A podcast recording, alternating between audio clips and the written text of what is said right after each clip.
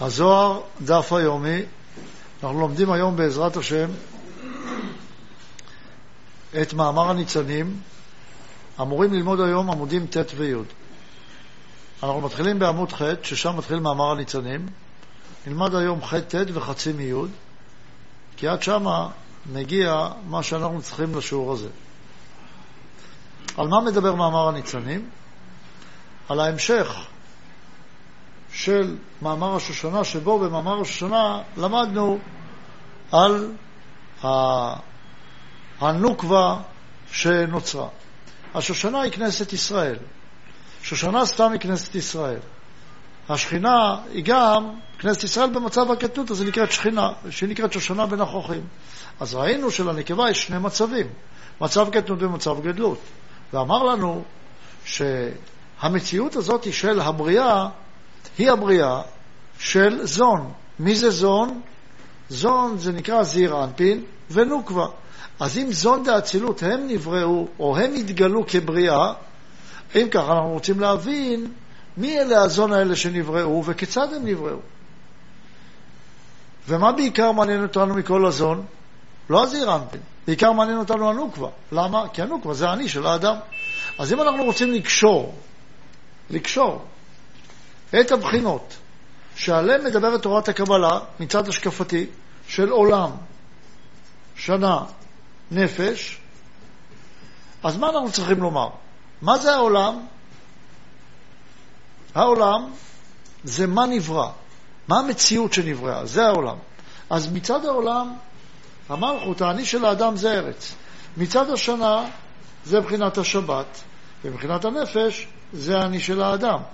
והתפקיד שלנו הוא לא סתם שנהיה בארץ שתהיה חול, כי אם זה יהיה חול, אז זה יהיה כנגד יום חול. ואנחנו רוצים את זה כנגד שבת, אז היא צריכה להיות ארץ חיים. והאני של האדם לא מספיק לי שיהיה אני כזה, צריך להיות לי אני אמיתי. אז אני רוצה לקשור, אומר הזוהר הקדוש, בין האני האמיתי לשבת וארץ החיים. ואנחנו רוצים לראות איך מעשה בראשית מתאר ומלמד אותנו את כל המציאות שלנו להגיע מ"אני כוזב", מאני כוזב, דרך ימי החול, לארץ שלא תהיה, שהייתה קודם ארץ סתם, שמארץ אני אגיע לארץ חיים, וימי החול אני אגיע לשבת, ומאני הכוזב אני אגיע לאני אמיתי, אבל אני אעשה תיקונים. ועל ידי התיקונים אני אוכל לעשות אותם. התיקון המרכזי שאותו אנחנו רוצים ללמוד היום, זה את המעבר של, את המעברים הללו. והמעברים הללו קוראים להם צמצום ב', מושג חדש שאנחנו לומדים פה, בשיעור הזה, שנקרא צמצום ב'. מה זה צמצום ב'? אז כדי להבין מה זה צמצום ב', אני אגיד בקצרה מה זה צמצום א', ואחר כך אני אסביר מה זה צמצום ב', ואחר כך נבין מה כתוב בזוהר. אז נקרא למעלה את מאמר הניצנים, איך שהוא כתוב בזוהר בארמית, נקרא אותו בעברית, ואז אני אתן את ההסבר על הבסיס של עולם שנה נפש. כך כתוב למעלה. מאמר הניצנים עמוד ח' בראשית רבי שמעון פתח הניצנים נראו בארץ, הניצנים דא עובדא דבראשית. נראו בארץ, במתי? ביום השלישי. דכתיב, ותוצא הארץ, כדן נראו בארץ. עת הזמיר הגיע, דא יום רביעי. לאבא בי זמיר עריצים. מאורות חסר. וכל התור דא יום חמישי. דכתיב, ישרצו המים וגומר. למבד תולדות. נשמע דא יום שישי. דכתיב נעשה אדם. דהווה עתיד למקדם עשייה לשמיע. דכתיב אחא נעשה אדם. וכתיבתם נעשה ונשמע. בארצנו. דא יום שבת. דהי הוא דוגמת ארץ החיים. עד כאן, למעלה, בזוהר, פירוש מילולי כמעט לגמרי של בעל הסולם באות ד'. בראשית, רבי שמעון פתח. הניצנים נראו בארץ. הניצנים, זהו מעשה בראשית. דהיינו שקושר את מאמר הניצנים לבחינת מה שאנחנו לומדים בבראשית. שואלת השאלה כמובן, מדוע? מה פתאום לוקח איזשהו מאמר של שיר השירים וקושר את זה עכשיו לבראשית? התשובה היא שכל התורה היא דבר אחד. וכל פעם מספרים לנו בתורה את כל המעשה שקורה, והכל נמצא בכל סיפור וסיפור. לכן אנחנו יכולים להקיש מסיפור לסיפור. זה שונה מחוכמת הקבלה, שהיא ליניארית, כמעט לגמרי. לכן, אומר לנו, אם אנחנו נלמד מפה, אנחנו נבין עוד דברים על עניין מעשה בראשית. ולכן קושר את מאמר הניצנים. הניצנים נראו בארץ, אז הוא אומר, הניצנים זהו מעשה בראשית. נראו בארץ, מתי? ביום השלישי. מהיכן אתה לומד שכתוב במעשה בראשית, ותוצא הארץ. אז נראו בארץ. זה נקרא ותוצא, שיצא מהכוח אל הפועל. ואם הדבר נמצא בכוח, אז אני לא רואה אותו. אם הוא מוסתר, אני לא רואה אותו. אם הוא יוצא החוצה, אז אני רואה אותו, כמו בן. בן זה בר. אם הוא יוצא לבר, אם הוא נברא, אז אני רואה אותו. אם לא, איני רואה אותו. לכן צריכים... לכן בתוצא הארץ, אז נראו בארץ.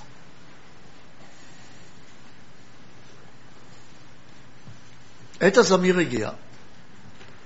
מה זה זמיר? זמיר זה כריתה. מה קרה שם? ביום הרביעי שאומר את הזמיר, הוא יום הרביעי. אומר, היה בו זמיר עריצים. העריצים, נראה בהמשך, הם קליפות. והקליפות האלה רוצות להשתלט על הקדושה. וצריך לזמור אותם. איך זומרים אותם? הם כמו צפרדעים, אם מכים אותם הם נהיים יותר. מה עושים לקליפות? נותנים אור של האמת, תענוג מהאמת, שנקרא אור חוכמה, ועל ידי אור החוכמה שנותנים, אז מתקנים, ואין יותר קליפות. אבל אם אני רוצה לתת את אור החוכמה, אני חייב לעשות תיקונים. איך אני יכול לתת את אור החוכמה אם אני לא אעשה תיקונים? אז רגע, נעשה תיקונים, אבל בואו נתחיל לבנות את המלכות. מה קרה שם? עת הזמיר הגיע, שהמלכות ננסרה מהזעירנפין והייתה גדולה כמוהו. באה ואמרה, אין בית מלכים יכולים לשלוט בכתר אחד.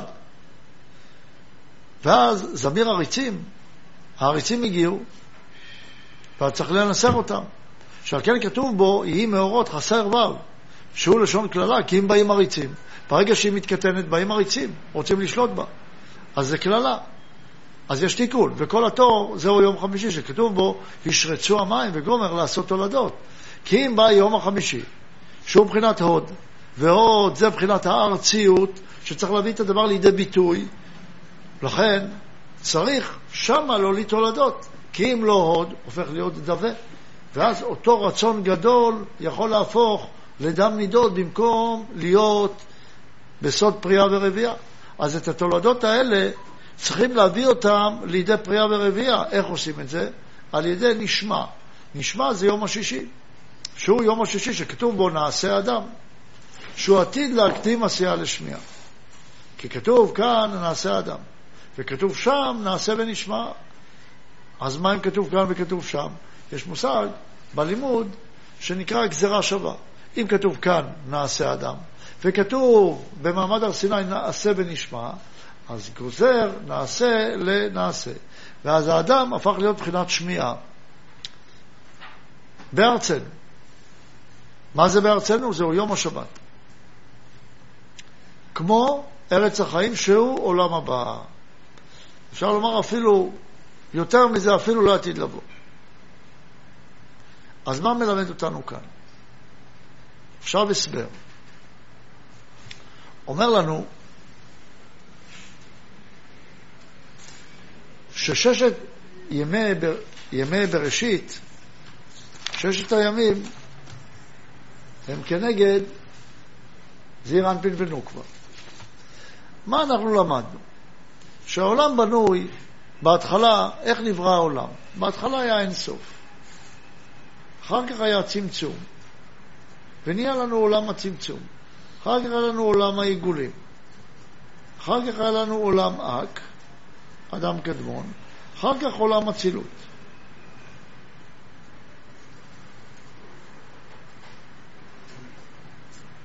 עולם אצילות בנוי מכמה חלקים. איך הוא בנוי? מארי חנפין, אבא ואמא, יסוד וזון. אבא, אחד בין אבא ואמא ויסוד זה ראש, זון זה גוף. הגוף הוא זה שנולד מהראש, יצא לבר. והגוף הזה שיצא לבר, הוא בנוי מחסד, גבורה, תפארת, נצח, הוד, יסוד ומלכות. החסד הוא כנגד יום א', גבורה יום ב', תפארת יום ג', נצח יום ד', הוד יום ה', יסוד יום ו' ומלכות שבת.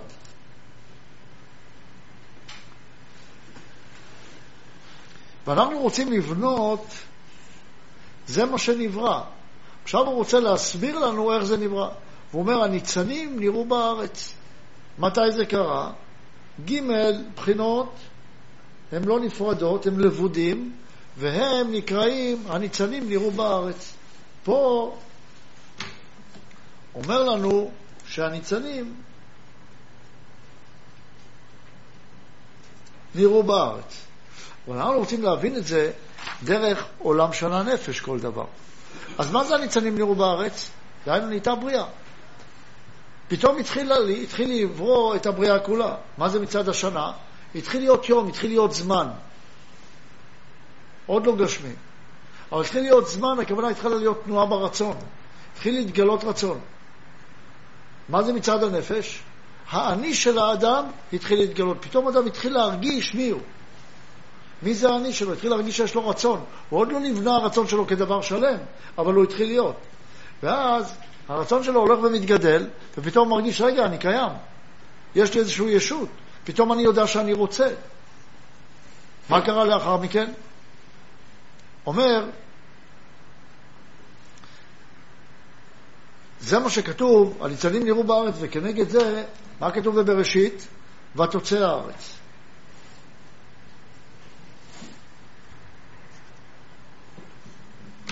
כל זה ביום ג'. אז מה שכתוב בכחול זה מהניצנים נראו בארץ, ומה שכתוב באדום זה מה שכתוב בתורה. אז מה זה אומר? מתחיל להתגלות לאדם העני שלו, מתחיל לראות שיש אפשרות לעשות תנועה לקראת תיקון, לעשות משהו שהוא יכול לעשות פעולה ויקבל מזה תוצאה. מתחיל להרגיש שיש לו איזשהו קשר בינו לבין העולם, שהעולם סביבו יכול להיות אולי שייך לו. מתח... ככה מתחילה המציאות של האדם. מה קורה אחר כך? עת הזמיר הגיע. עת הזמיר הגיע. נו ו... מה קרה? אולי נעשה את זה יותר גדול.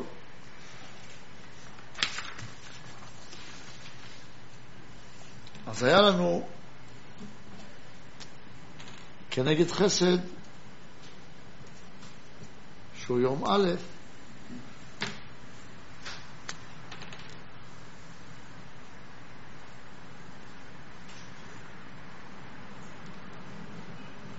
הניצנים נראו בארץ.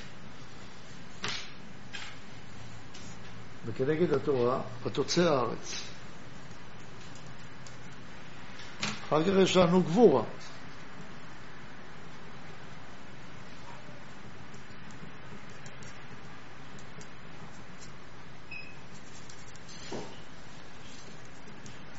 זה היה הבחינה הראשונה. הבחינה השנייה שלנו זה כנגד נצח, שזה היום הרביעי. עת הזמיר הגיע. עת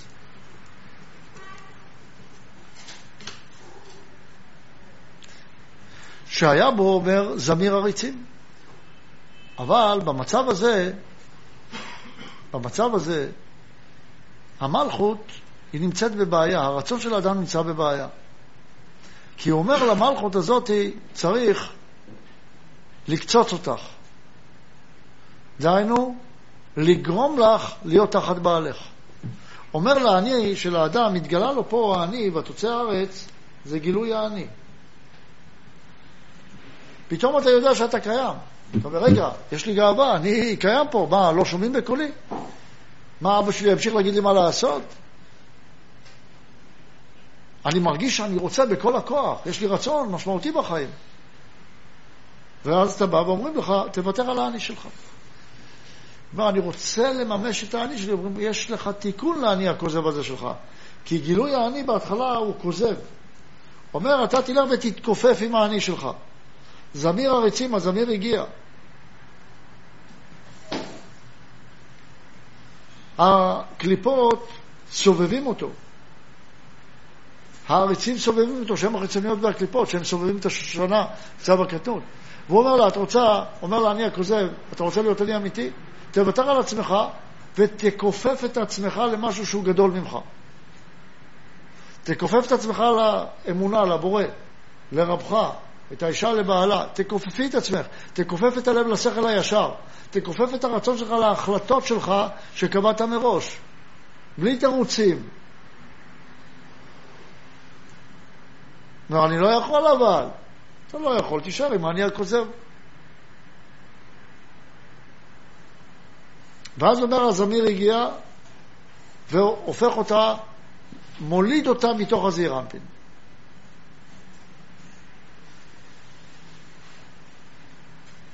וזה נקרא בית המאורות הגדולים. ואמר לה, לכי מעטי את עצמך.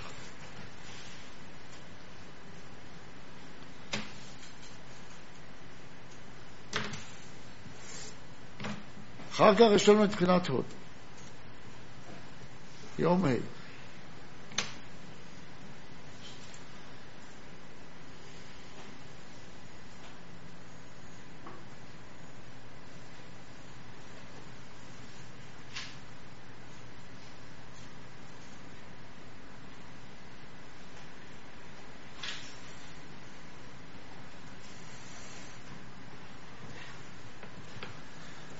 יום ה' זה כל התור נשמע בארצנו.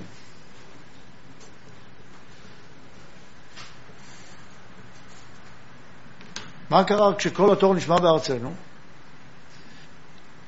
חייב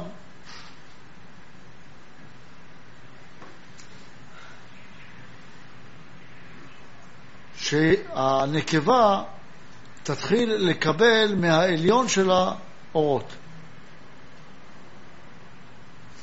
והיא עושה צמצום ב' והיא מעלה את המלכות שלה לבחינת חוכמה, לנקווה עיניים דחוכמה. זאת אומרת, היא כופפת את עצמה לגמרי, מוותרת על האני הכוזב, ועולה למציאות שכל הימים מצד הזמן, מצד עולם שנה נפש, כל הימים של ימי החול, היא אומרת, כל ימי החול, כל פעולות החול שלי, כל העבודה שאני עושה, זה רק לכבוד שבת קודש. אז יום א' הוא לא סתם יום א', אלא יום א' של שבת קודש. יום ב' יום ב' של שבת קודש, וכן הלאה. ואותו דבר מצד העולם. כל המקומות שקיימים לא קיימים אלא בשביל ארץ ישראל. בשביל ארץ החיים, בשביל עולם הבא. והנפש, כל האני שלי פועל בשביל האני האמיתי, כדי לתקן את עצמי בצד האני האמיתי שלי.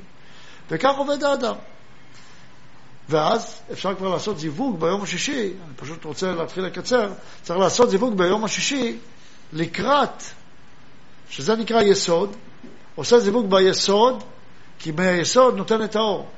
ואז עושה זיווג ביסוד כדי להזריע את צד הנקבה, כדי לתת תענוג לאני האמיתי. זה רק ההכנה לזיווג היסוד. ומתי יהיה הנתינה של האורות השלמה? ביום השבת. ואז ביום השבת, כשנותן את האורות בצורה שלמה למלכות, אז היא נזרעת, ואז היא מגיעה למציאות שמקבלת את כל האור, ואז שום דבר לא יכול לפגום בה. והיא נקראת שלמה לחלוטין. ואז כאשר היא שלמה, ושום דבר לא יכול לפגום בה יותר, אז נקרא שהגיעה למציאות של עולם הבא. וזה כל התיקון שצריך לעשות. לכן התיקון שאנחנו צריכים לקיים בנפשנו, זה מה שסיפר לנו פה. אז נאמר את זה בלשון קצת יותר פשוטה. אומר כך,